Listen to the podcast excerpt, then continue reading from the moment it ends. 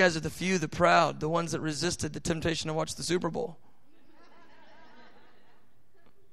I pray God just messes your life up in a great way right now. Tons of money, tons of encounters, tons of confirmation. Wouldn't that be good for you? How cool would that be? You get all sorts of money so you can do night and day prayer, and God makes it real clear in your heart, and then you, you get like a grace to pray. How sweet would that be? Like even more than you have. So that's what we're praying for you for. You guys want to agree with this?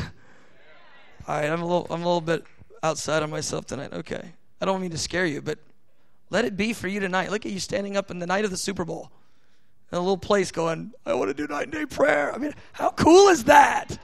That's so cool. Gosh, that's cool. All right, good. We want to pray for you. Oh, Lord, I'm asking for these that are standing, Lord, in the name of Jesus, would you release confirmation by your Spirit, the calling, the destiny, the decree of God, and the mandate over their lives?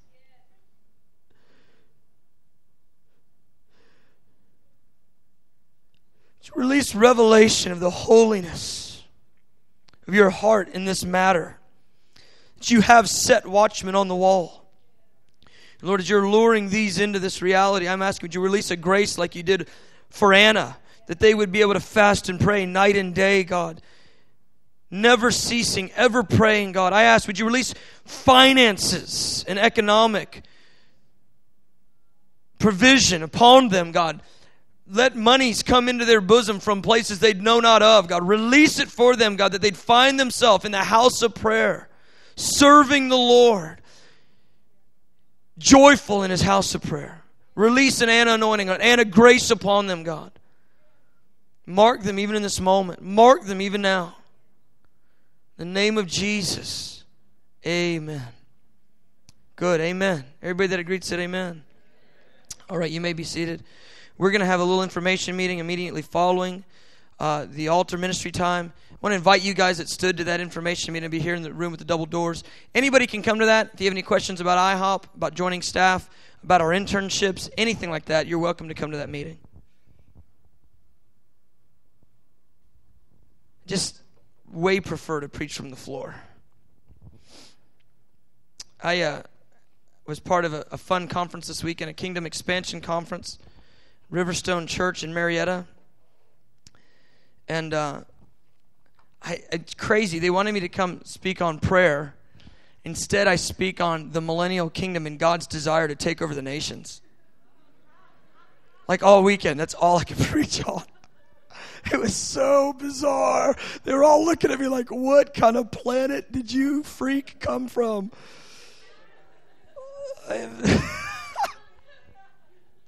I wanted to preach a little enjoyable prayer kind of thing. God loves you. It'll help you pray. Just know He loves you. I wanted to do that. I'm over there. Jesus is coming with zeal. He's taking the nations. He's going to overthrow the thrones of all the governments of the nations. They're looking at me like, oh my goodness, where did you get that guy? You know? I had a revelation, though. I went out to lunch with the youth pastor of the church. He's a good friend, loves IHOP, takes, you know, takes all his youth to our conferences to Kansas City, all this.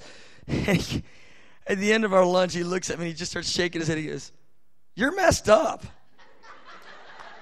And, like he said it like five times, he goes, You're really messed up. God messed you up. You were messed up. Messed up are you? You are messed up. And I, it just dawned on me in that moment I'm really not cool anymore. I'm just not cool anymore. Oh. I'm trying to be okay with this, but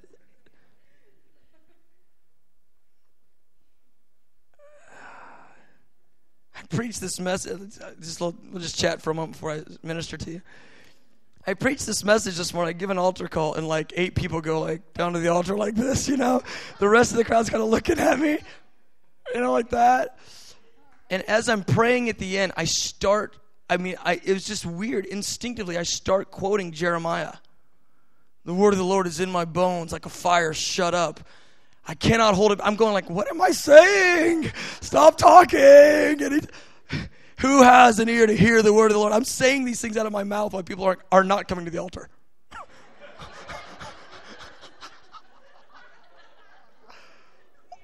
it was bizarre. I think it's weird, and I'm the guy that was preaching. Oh. Melissa, are you? Where she's over there hiding? Was it a little weird? It was a little strange. Would you agree? Or yeah, it's a little strange. She, thank you. She goes, all the intercessors around were going, yes. Everybody else was going, huh? What's that? What did you say? What's that guy talking about? Anyway, okay, a little fun. This is therapy for me. I just share with you guys and we just chat for a moment. All right, let's pray. We're going to find Song of Solomon 2. Lord, we love you. We thank you. God, thank you for the little community you're building here. you're calling a house of prayer. We're in awe. We're in awe of your doings, God, in the earth. And it's okay with me, Lord. It's okay with me. Do all you wish in us and through us. Make a spectacle of us if you like. Let us just know your Son. And I'm praying for revelation, the knowledge of your Son to come and thunder forth upon us, resonate within us, enlighten the eyes of our understanding once again that we know Jesus. Oh, that we would know Jesus, Abba.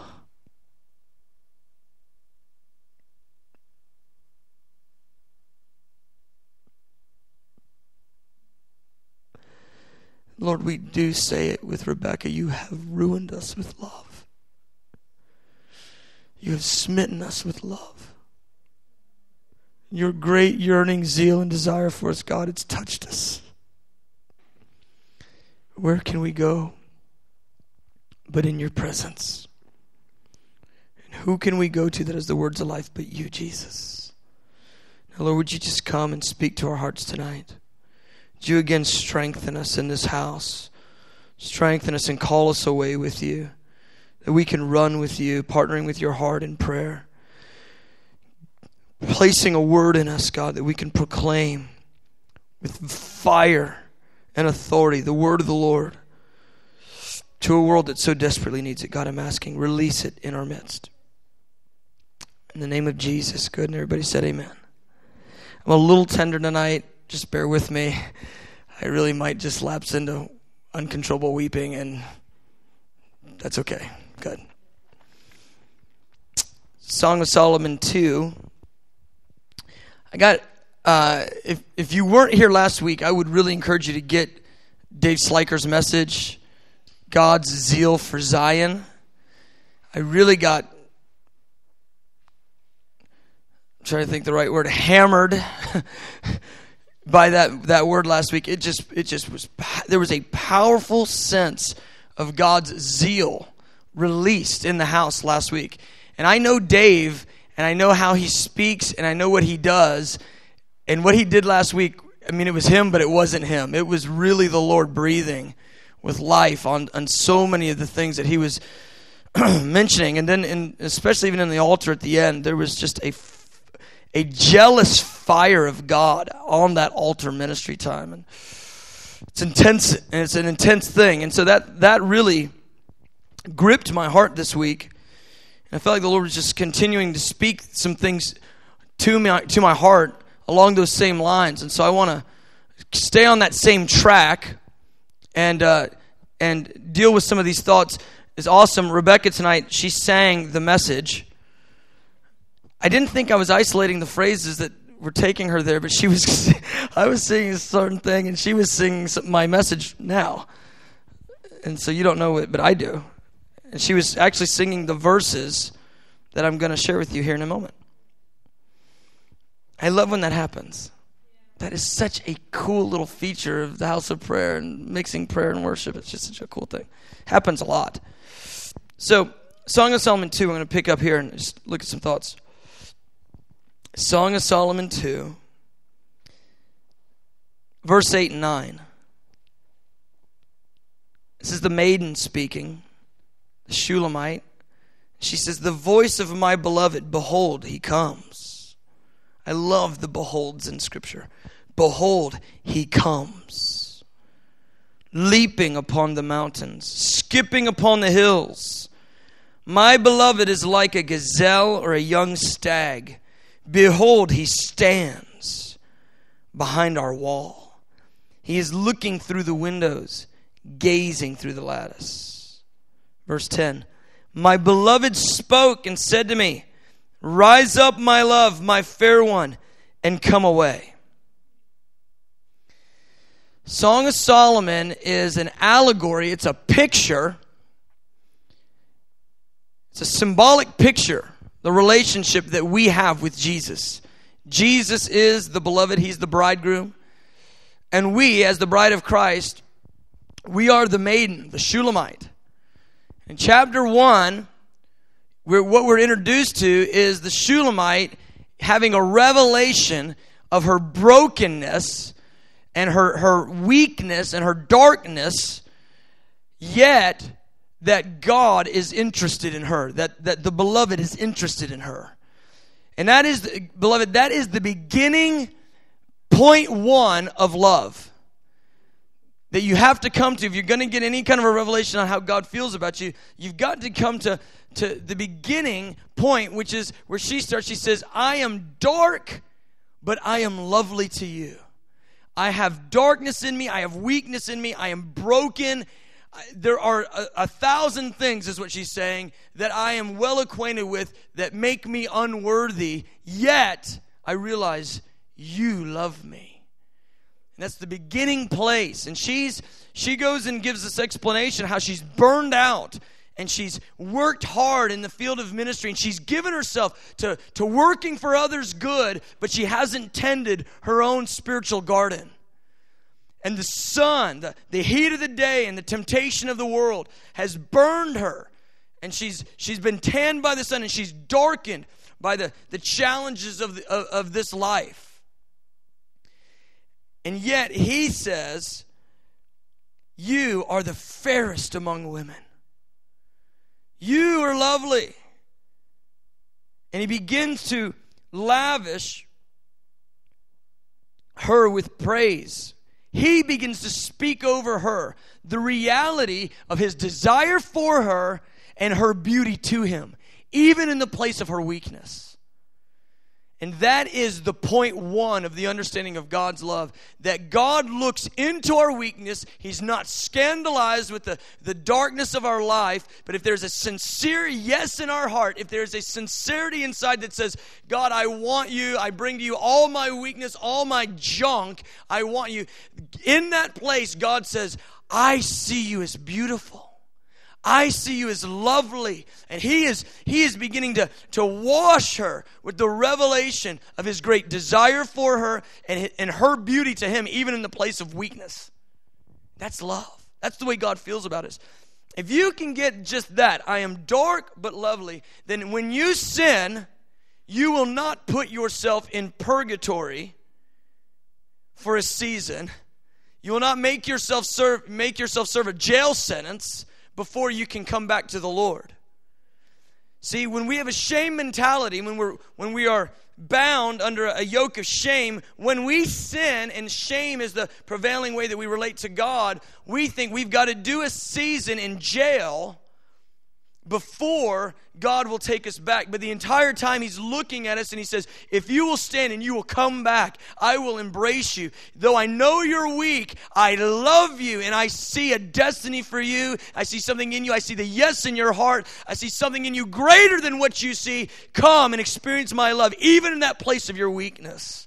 He's always drawing us back right in the face of our, of our darkest moments. It's the great kindness of God. Oh, I love God. What if He made us work for love? Yet we try to work to attain His approval and His love all the time. Yet it's not His economy at all. If you could understand the burning that's in God's heart for you, the heart of longing and desire that's in his heart for you, you would easily see that the, there's a wide open way for you to come back when you have fallen in weakness and fallen in sin.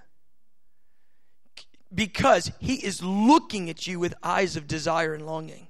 God is looking at you with eyes of desire and longing. We talked tonight, we sang tonight, there's an ache. My soul thirsts for God and God alone. I tell you, beloved, times a thousand, God's soul, God's God's heart thirsts and aches for you. It's really the truth. The great zeal and, and yearnings of God's heart and desire for us is absolutely it, it, it's it's uh incomprehensible. There's no explanation for it that deity would love this frailty in this way, that the divine perfection of God, that he would love this weakness the way he does, but he loves us on, I mean, off the scale. And he wants us. He wants you. He wants your heart. He wants you in relationship. He wants intimacy with you. And so when you're when you come in face to face with your frailty and your darkness, I tell you, for him, the darkness isn't the problem. Uh, it's not the issue. It's not the point. For him, you're the point. He wants you. The darkness will go. He'll move in zeal and fire against the darkness. But he wants your heart. He wants to draw you back, even in that place of weakness. And that's where she comes to. She realizes that. This little, this little maiden, she realizes, I am weak. I've got issues. I'm burnt out. I'm broken. I've been tanned by the sun. I've burned myself out in ministry and I've burned myself out in the world. I've, I've, I'm, I'm scandalized by my own sin. And he goes, You're lovely to me. He goes, You're beautiful. And he makes some, some amazing little statements over her. And he, he says, I see you like a a beautiful filly. Your cheeks and your emotions of your heart is what he's talking about. The yes inside of you. He goes, Oh, it's beautiful to me. And then he romances her and he draws her into his chambers. And he allures her with love. He satisfies her heart in a way, and she's never had this satisfaction. She's experiencing the embrace of the king at his table, and she is alive in love. She is, I mean, exploding. And she's coming out of her shell. She's beginning to realize God really does love me. Maybe it was a theory before, but He really does, and I'm experiencing it. It's a, doing a whole nother thing to her life. It is shocking her. It is sending a, a tremor through her entire, her whole makeup. And then she's able to say in verse 1 of chapter 2, she goes, I. She goes, I am the rose of Sharon. I am a lily. Oh, in the valley, in the valley of humanity, I'm a beautiful flower to you, Lord. That's what she said. She goes, I am a rose. I'm a beautiful rose to you. Yes, I see it. I am beautiful to you, and you do think I'm beautiful. You do think I'm lovely. You do desire me. You do want me. She's proclaiming it now in verse 1 of chapter 2. He goes, I say even more than a lily in the valley. He goes, You're a lily among thorns. He goes, as, much, as beautiful as a lily in the valley is, he goes, oh, the comparison's even greater. You're so beautiful. You're a lily among thorn beds. It's striking her heart, and she's coming alive, and she, she has this experience with him, and she's receiving of, of his love, and they're experiencing delight under the shade tree, and they're, they're they're moving back and forth in love. And I tell you, your heart is the greatest, uh, the most highest level of, of being alive when your heart is moving back and forth with love with God. That's what you were created for. You were created to be loved and to love God. And when your heart is moving back and forth and experiencing the love of God, it absolutely shocks your frame and you are experiencing the greatest level of life. And that's where she's at. She is alive in love. And it's it's moving back and forth between her and the beloved. And it, I mean, she's like, sustain me, fill me, refresh me, renew me. This is great. I love this. I'm lovesick for you. Yeah. I mean, she is excited. She doesn't quite get it yet. But she's getting it. She goes, Oh, I'm so glad you love me and I'm in this. Oh, to be loved, and oh, I love experiencing your love, and I love being loved by you. This is what this is what I'm made for. I love this. verse 8 there's, there's a little break there between verse 7 and verse 8 in verse 8 he's sort of gone away and he's come back hasn't been a, a long you know separation it's just just a moment, a day or two. And all of a sudden, she hears him. She's inside. She's inside the house. It's a walled, walled house. And he comes up and he's calling her name. Voice of my beloved, behold, he comes heart is alive in love. It's leaping at his voice. Her heart is jumping. It's moving. The bridegroom is coming again. Oh, she can't wait to see him. Oh, she's going to get to flow back and forth in love with him. Oh, she's going to experiencing the refreshing, renewing delight of the love of God. Oh, she loves it. She hears his voice. She goes to look to see him. And he appears in a completely different form. She thought he was simply a romantic. Instead, this time he comes leaping on mountains, skipping on hills, like a gazelle. Those figurative words, the, the allegory to that means this he is coming with authority over the nations. He's leaping on mountains effortlessly uh, with authority over the hills and, and the, the mountains all over the planet. He's got authority over, over the globe. This is the King of Kings that's coming. One minute he was this romantic, wooing her heart and alluring her. Now he's coming as this warrior king. And she is stunned. I have a friend, and she tells the story like this. She goes, I imagine, she goes, I imagine that I'm I'm the the the the Shulamite and that I'm away and I'm on a summer vacation at a at an exotic island. And as I'm there, I meet a, a young man who who allures me and woos me, and we have a romantic summer and we fall in love. She goes, and I, and I imagine that I've got two weeks left and I'm going to have to go back home. And all of a sudden, I hear him calling my name, and I come to the door and I look. Yet, when I come to the door and look, he has got a full uh, coat of armor on. He's got a face mask on. He's got robes over, royal robes over this full plate of mail with swords.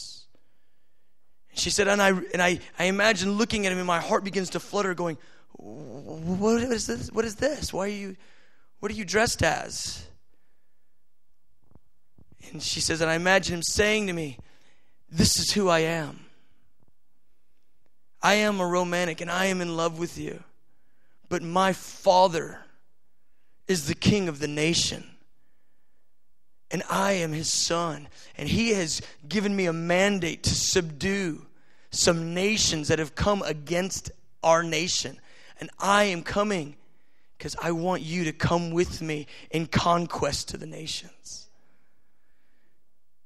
And the shock of what that might be like. One moment we were having fun in the sun, you know, a little romantic, you know, summer kind of thing. Next thing you know, he's the he is the prince he has legions of armed warriors at his command, and he's inviting her to the battlefield to subdue nations. What a shocking thing it is to her heart in that moment. And that's what God says to us. He goes, I love you, I love you, I love you, I love you. Oh, you're beautiful, I love you. We go, Yes. And he goes, My beloved. And we go, Oh, your voice. He goes, I'm coming. And we go, Yes. And we look, and he is leaping on mountains, moving in authority with power and aggression. We go, um, Wow. You're way stronger than I thought you were. He goes, I want you with me. Come, rise up. Rise up and come away, my beloved. Come with me. Subdue mountains. Subdue kingdoms with me. Step with me into the place of warfare and authority. Step with me into the place of the zeal that's moving in my heart. We will subdue the enemy together. Chapter 2 is such a powerful chapter because she is so shocked she does not know what to do with this manifestation of who God is. And at the end, she says, Turn, my beloved, upon the mountains of Bether Separation. That's what Bether means. Mountains of Bether. Separation. He goes, turn and be, be like a gazelle. Go. I can't go with you. I'm not up to it. I'm freaky. It's freaking me out. I'm weak and I can't go with you. Well, verse 8, when she hears his voice and he comes with power, leaping on mountains, this is our God. This is Jesus. This is our beloved, the one with authority over the nations, calling us to partner, partner with him. But I want to draw your attention to this, verse 9. He's like a powerful stag, he's like a gazelle, effortlessly leaping. But then it says, Behold, he stands behind our wall. He's looking through the windows, gazing through the lattice. Gazing through the lattice, peering through the window. It's before they have a full interaction. Can you imagine this is the way I picture it God, Jesus, with eyes of desire and delight, He's wooed your heart. Yet He's come and now He's standing before you, peering through the lattice of your life, gazing through the, the window of time and into your heart. with zeal and desire for you, calling you to partner with Him. And I, I sort of picture it like this you're sitting in the house, you're looking out the window, you see somebody walk across the yard. Did I see somebody? You go, look. Huh. Sit back down. I know I heard him. You turn and look in the other window, and there he is staring in on you. He's considering you. And you go and he kind of turns and you go look at them what is he doing? And you turn back around and there he is peering in the other window. And like, is he, you know, you kind of get the little feeling like he's a little bit of a stalker.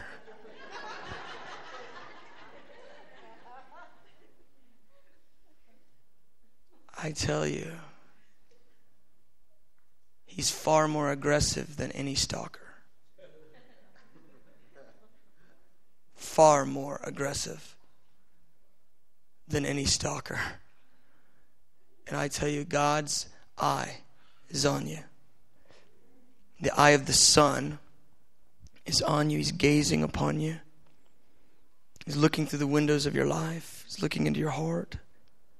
He's gazing, gazing through the lattice He's considering you. And I sense that over us. I sense it over IHOP Atlanta.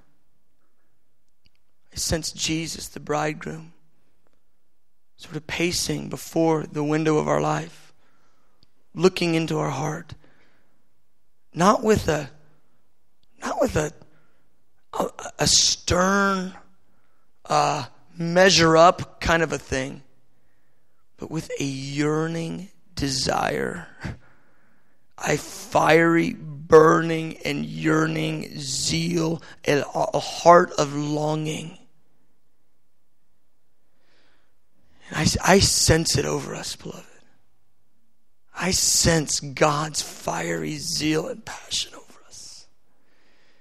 He's gazing through the window upon us. we stand on the brink, on the brink of something so unusual. We're on the brink of a night and day reality of worship to his name. And here's what I feel like I hear him saying.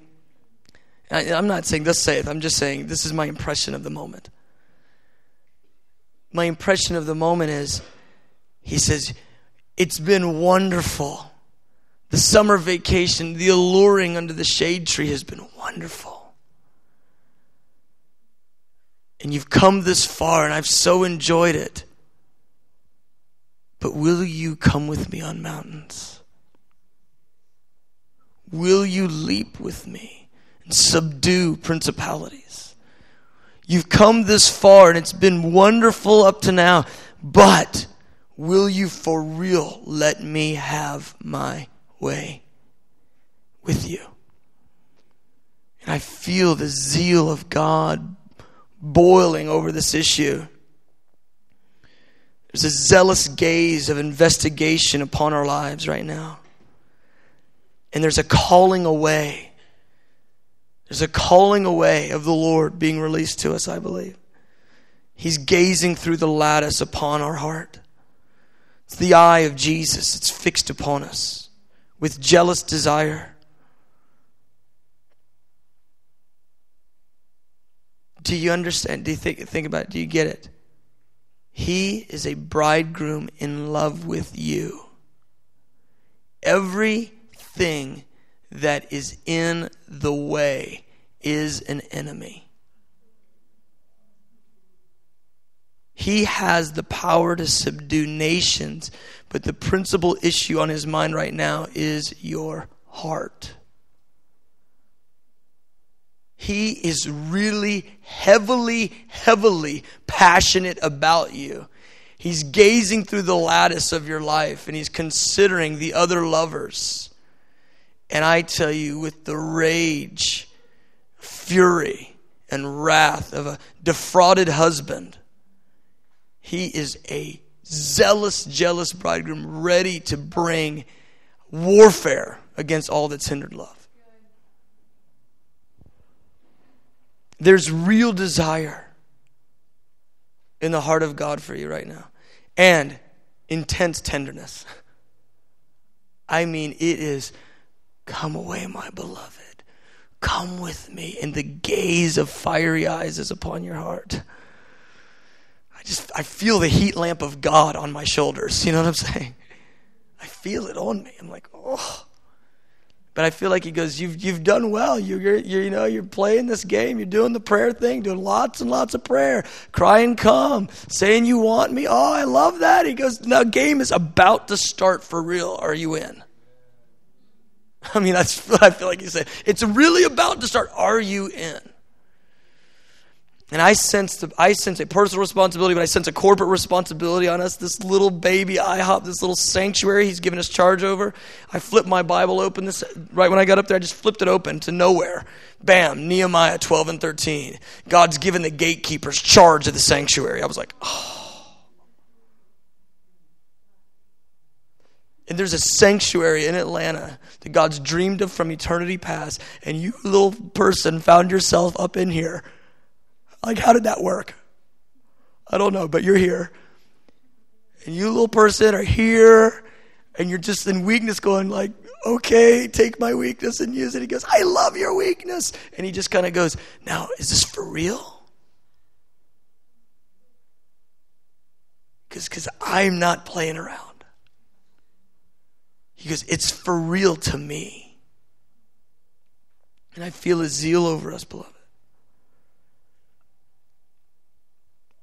I, I picture him pacing back and forth.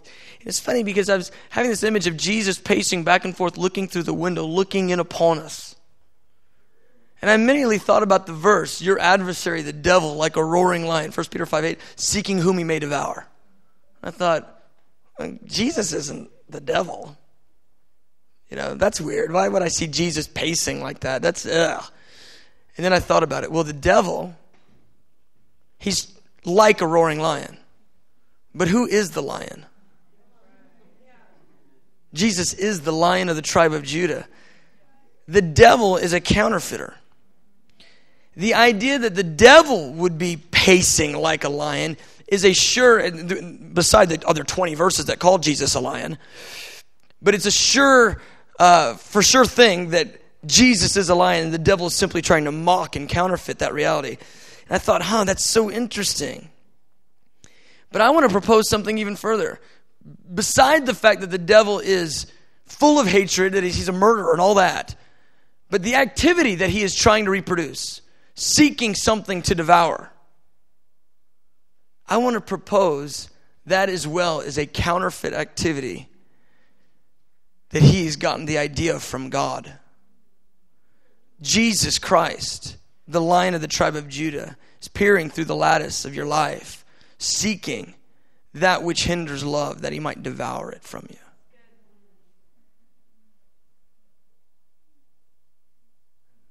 Feel his fire over us. Feel his zeal over us. He's serious about the house of prayer. Like, real serious. I don't put something weird, uh, like a false burden. I mean, like, God's not playing around. like, for real.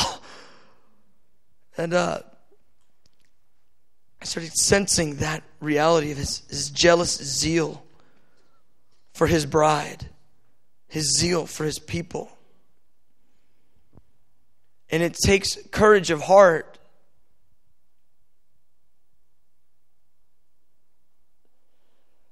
there comes a place where we have to agree with God. We have to have courage of heart to be able to ask Him as our beloved bridegroom, yet as the fiery, zealous judge to come and slay everything that would hinder love between us and Him. We've got to ask Him to come and burn up all that hinders love. For real. I mean, really come and, and send a, a fire of incineration upon my heart. See, I, I sense this stirring of the Lord to zeal over us. I sense his jealousy over you, little intercessor. You know, you jump in the game, you go, I'm going to try, I'm going to go for it. I'm going to go 40 hours a week. And I, and I see the fire, and I'm just in my mind's eye. I'm not saying I've got visions. I'm just saying, I'm using words to describe the sensation I have over this. But I sense the, the, the, the ferocity of God over you for that. I sense him going, Good choice. I will bring it to pass. The zeal of the Lord will bring it to pass. I will provide for you. I will love you. I will move in your heart. I will re- uh, uh, get rid of everything that hinders love. Remove everything that hinders love. I will protect you. I will vindicate you. And I know we, we struggle a bit with the voices imagined and real that mock this charge that we have. It's a little challenge sometimes. I mean, night and day fasting and prayer. I mean, come on. That's not like the fun thing. You know, you don't go fasting and prayer conference, everybody goes, whoa, that's going to be sweet. fasting and prayer conference is like, let's, let's get real. Thank God there's a stirring going right now, though. There's so many being drawn to this reality. It's amazing to me. It's shocking. No bells, no whistles, nothing cool. It's just raw Jesus. Let's go for it. And people are going, I want some raw Jesus. When you sign up, though, it's amazing to me how God goes, I will bring a vindication.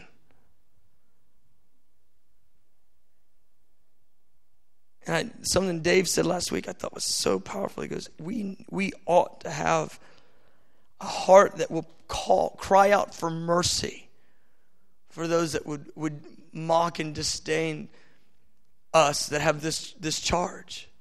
Because God's zeal is ferocious over this reality. John 2, just look at this.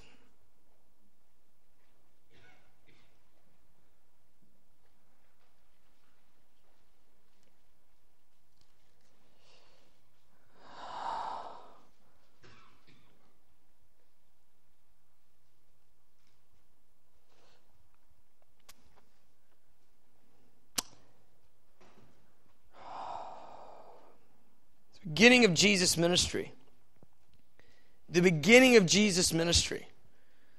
Jesus did this activity two different times where he, he went in the temple and he, he cleansed the temple. He did it twice one at the onset and one at the end. Verse 13 the Passover of the Jews was at hand, and Jesus went up to Jerusalem and he found in the temple those who sold oxen and sheep and doves money changers doing business. When he had made a whip of cords, he drove them all out of the temple with the sheep, the oxen, poured out the changers' money, overturned the tables. He said to those who sold doves, Take these things away. Do not make my father's house a house of merchandise. Then his disciples remembered that it was written, Zeal for your house has eaten me up. Zeal for your house has eaten me up. They're quoting Psalm 69. The zeal for your house has eaten me up statement comes from Psalm 69, verses 9 and 10. I'm going to comment on that in a moment. You know, the same thing is recorded in Matthew 21, verse 13, Mark 11, verse 17, Luke 19, verse 46. And in that time, that's at the end of Jesus' ministry, he does the same thing, overturns the tables of the money changers, drives them out, and there he makes this statement. He says, My Father's house should be called a house of prayer for all nations. I thought, now think about the human dynamics of this. You've got the young prophet, he's 30. In town, he's got some healing meetings, he's got some crowds gathering, he's got a few little things going on on the front end of his ministry does does a water to wine thing. The crowds kind of swirl over that. This guy changed like vats of water into wine. I was there. I drank it. Unbelievable. People are kind of getting wind of this new prophet's ministry. This is pretty amazing stuff. Instead of going and working a few cool miracles and going ahead and you know doing a few cool signs, the next thing he does is he goes in the temple and I mean, think about that. Starts throwing people's tables over. Like you're there, you're selling doves. The guy lets the doves out and throws the cage on the ground. Like the human dynamics of that are intense. And he goes, Do not make my father's house a house of merchandise. And they look at him and they go, Oh my goodness.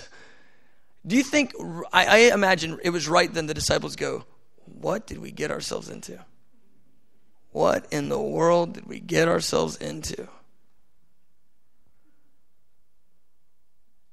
And the whole concept is this the zeal of the Lord burning in the man Christ Jesus, burning in him, is over this issue that the, the corporate gathering place for the people of God should have been a house of prayer, a place giving worship and intercession to the name of God, crying out the greatness of God in that city. Instead, it had become a place of merchandise. And the first activity of Jesus' life, he comes and says, I am eaten up with zeal. I will overturn the tables in this place. I've got zeal in my heart for this reality. Night and day prayer to my Father's name. It's the only time we see Jesus acting with that sort of uh, that level of aggression. There's other times he's bringing rebuke and correction. It's the only time we see him acting out and doing a physical, you know, something with aggression over this issue, the house of prayer. And I so sense that thing right now over the house of prayer. I sense it over our friends in KC. I sense it over us. There's a clear indication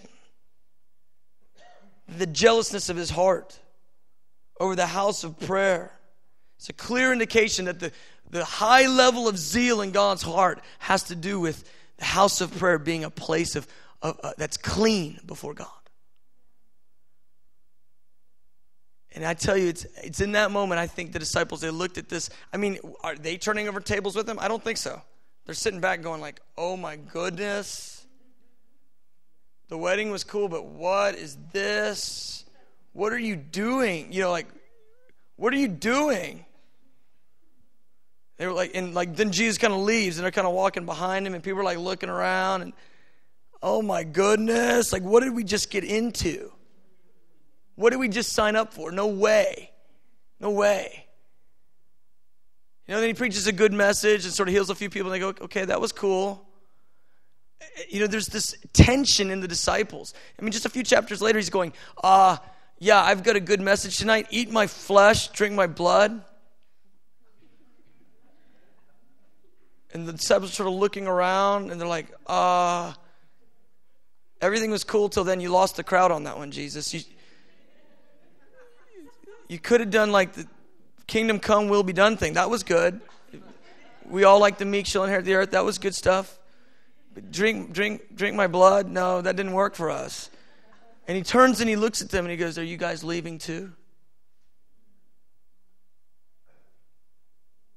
Where shall we go? You alone have the words of life.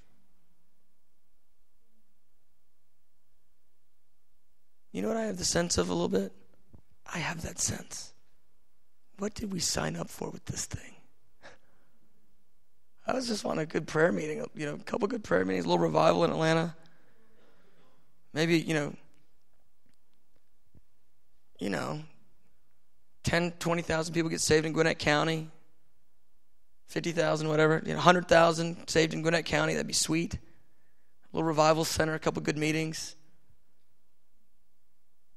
Get some good offerings. We don't, you know, no problem with support then. Instead, he goes, I'm zealous that the house would be clean. I'm zealous for your heart that you'd be unencumbered and unattached to other lovers. There's a burning in me for reality in you. That's what God's saying over us. He goes, I'm looking through the lattice of your life and I'm jealous for you. And I feel the, the, the hot pleasure of God. It's the hot pleasure of God over this place. And I stand in trembling over this thing. I don't want to mess with it personally. I don't want to mess with this personally. And I don't want to mess with any of you. Because I it's scary.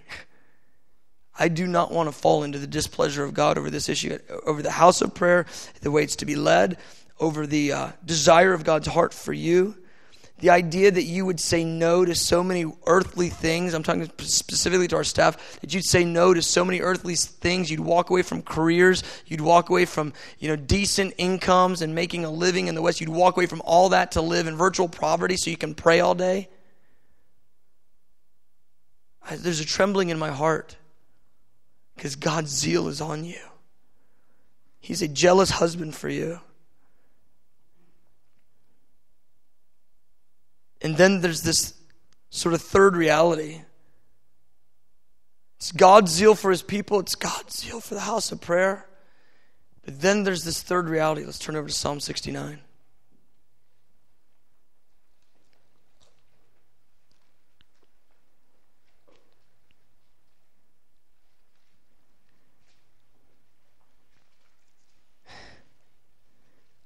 Since I'm not cool anymore, I might as well just continue to be uncool.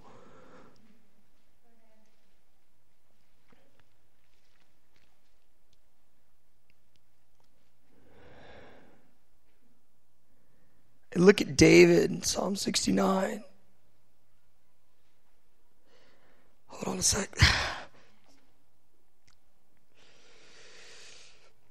Look at David in Psalm 69, and it's clear there's mockery around him and there's disdain because he's given himself to the Lord with abandonment.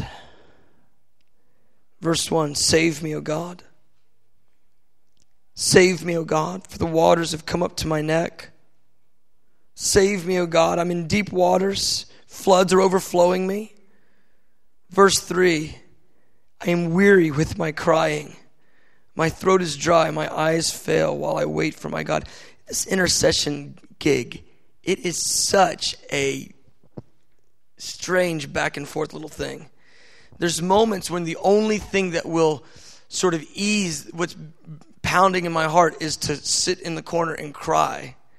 But then the more I sit in the corner and cry, when the thing is getting eased up a little bit, it's actually going deeper at the same time. It's just such a weird little not weird like you're weird, Lord, but just, just it's just odd. I give myself to weeping for the Lord, weeping, trying to partner with His heart. And it brings, at the same moment, it's bringing satisfaction to the aching, it's also deepening the pain. Such a strange journey. I'm like, I think I can do this, Lord. Just grace me to do this for 35 more. 35 more, and I get to see you, right? Just make it if like the little voice can last 35 be really really good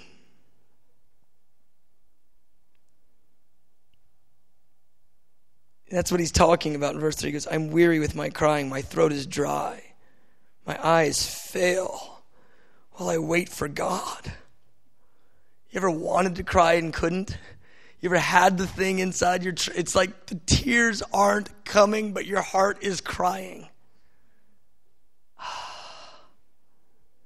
It's partnering with the heart of Jesus. Those who hate me without a cause are more than the hairs of my head. They hate me without a cause. They are mighty would destroy me. Being my enemies wrongfully, though I have stolen nothing, I still must restore it. Ouch. Oh God, you know my foolishness. You know what he's saying? He goes, God, you and I both know I'm not cool anymore. he goes, My sins are not hidden from you. Let not the others, he goes, he's, he's crying out for the other people of God. He goes, Let not those who wait for you, O God, be ashamed because of me. Don't let me look like such a weird picture that the rest of the body of Christ thinks like God's weird. you know? Like, let them not be ashamed because of me. Let not those who seek you be confounded because of me, O God of Israel. How my heart resonates with those verses at times. There he goes. Because for your sake I have borne reproach. Shame has covered my face. I've become a stranger to my brothers, an alien to my mother's children. People in my family don't even get me anymore. What's he saying? He goes, I'm off the deep end and I know it.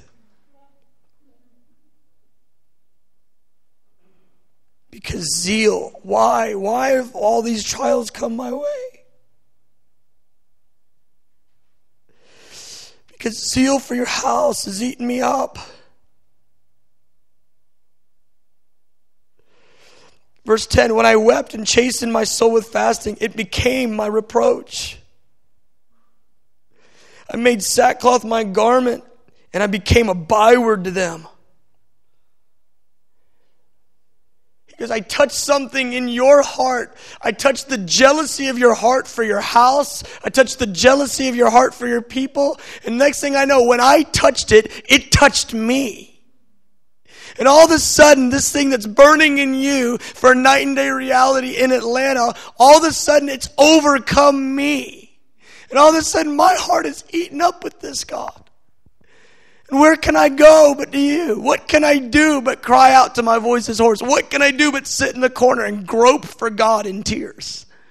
There's no other options to this thing, beloved. Wounded me with love. And I sense the Lord's zeal over us, and I sense an invitation. Oh. I sense an invitation into his heart. He goes, I'm zealous for you.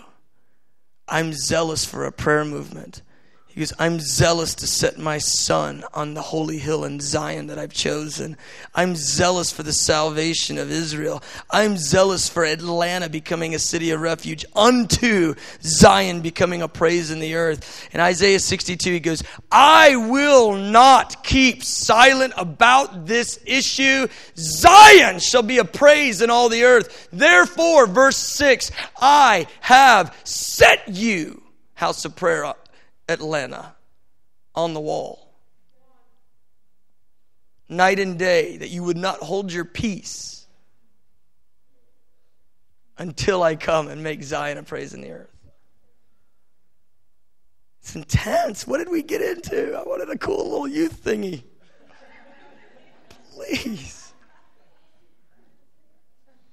It's like so right. Surprise, surprise, surprise.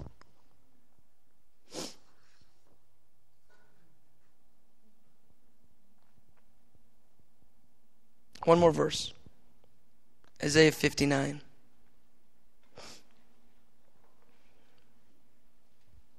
Hey, thanks for letting me be myself with you.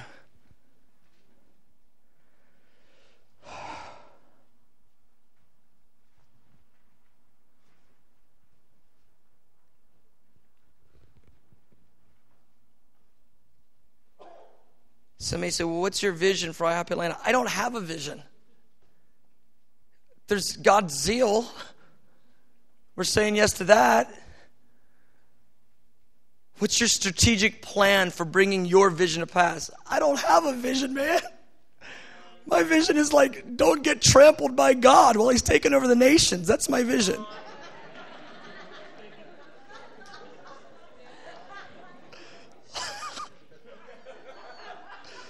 my vision is not to say, like, my vision is to, to not do anything wrong to somebody that God's got zeal about.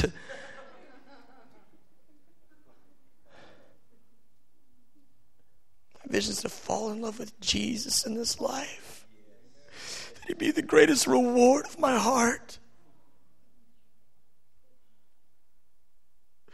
The man Christ Jesus be so real to me. With His zeal, and that the zeal that's burning in Him could somehow burn in me. That's my vision. That zeal for his house would eat me up all the days of my life. I don't care if I look like a wreck. It's all right. I'm on the right team, I think. That guy, man, it was so funny. He goes, You are messed up. Isaiah 59.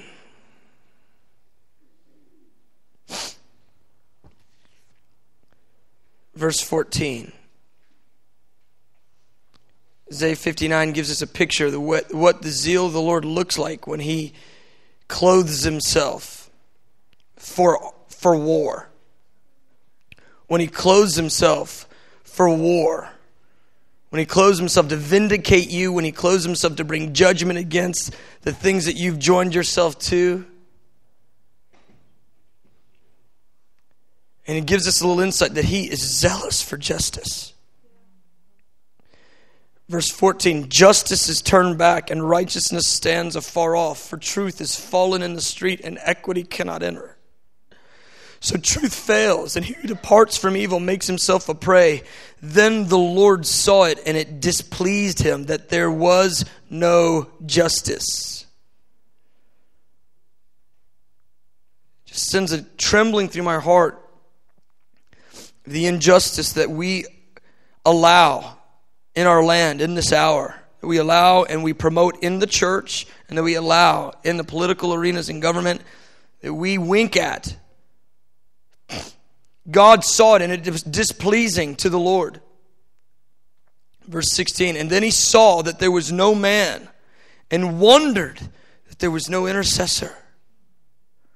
Therefore, his own arm brought salvation for him. and his own righteousness, it sustained him.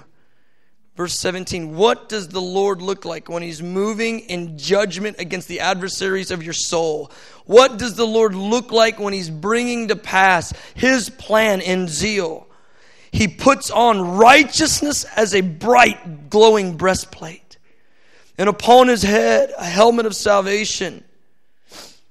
And he puts on garments of vengeance. What is that? What does God clothed in garments of vengeance look like? And he clads himself with zeal as a cloak. What does the fiery bridegroom, judge, king of the nations, Jesus look like with a breastplate of glowing righteousness, a helmet of shiny salvation, and garments of vengeance, and a cloak of zeal. Who is the one who's the avenger of your soul? Who is the one that brings an indictment against you? I tell you, the one clothed with vengeance and zeal as a cloak is standing by you to bring vindication to you.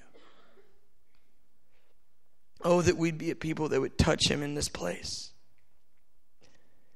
Verse 18 according to their deeds, accordingly he will repay. Worship team, come. According to their deeds, accordingly he will repay. Fury to his adversaries, recompense to his enemies. The coastlands, he goes, all the places where there's been injustice, that's the idea. He will fully repay I sense God's hot, zealous jealousy over you. I sense Him looking through the lattice upon you. I sense His fiery desire for you, His delight over you, little intercessor. And it's okay that you're a disciple standing by Jesus while he's turning over the tables and the money changers going, Oh my goodness, what did I get myself? It's okay. Because he has zeal for the house of prayer, he has zeal for the nations, he has zeal for you. He has zeal for you. I just want to pray tonight. I want to pray that we would touch that. We would touch the zeal of the Lord. We would, we would receive a token, an impartation, a token of His zeal to our hearts. I want to know what we, we ask the Lord, what are you thinking? What are you feeling? If you ask the Lord to bear his emotions to you, I guarantee you, you will touch zeal in the heart of God. And it is fully contagious. When you touch the zeal of his heart, it will begin to eat you up. Let's just stand.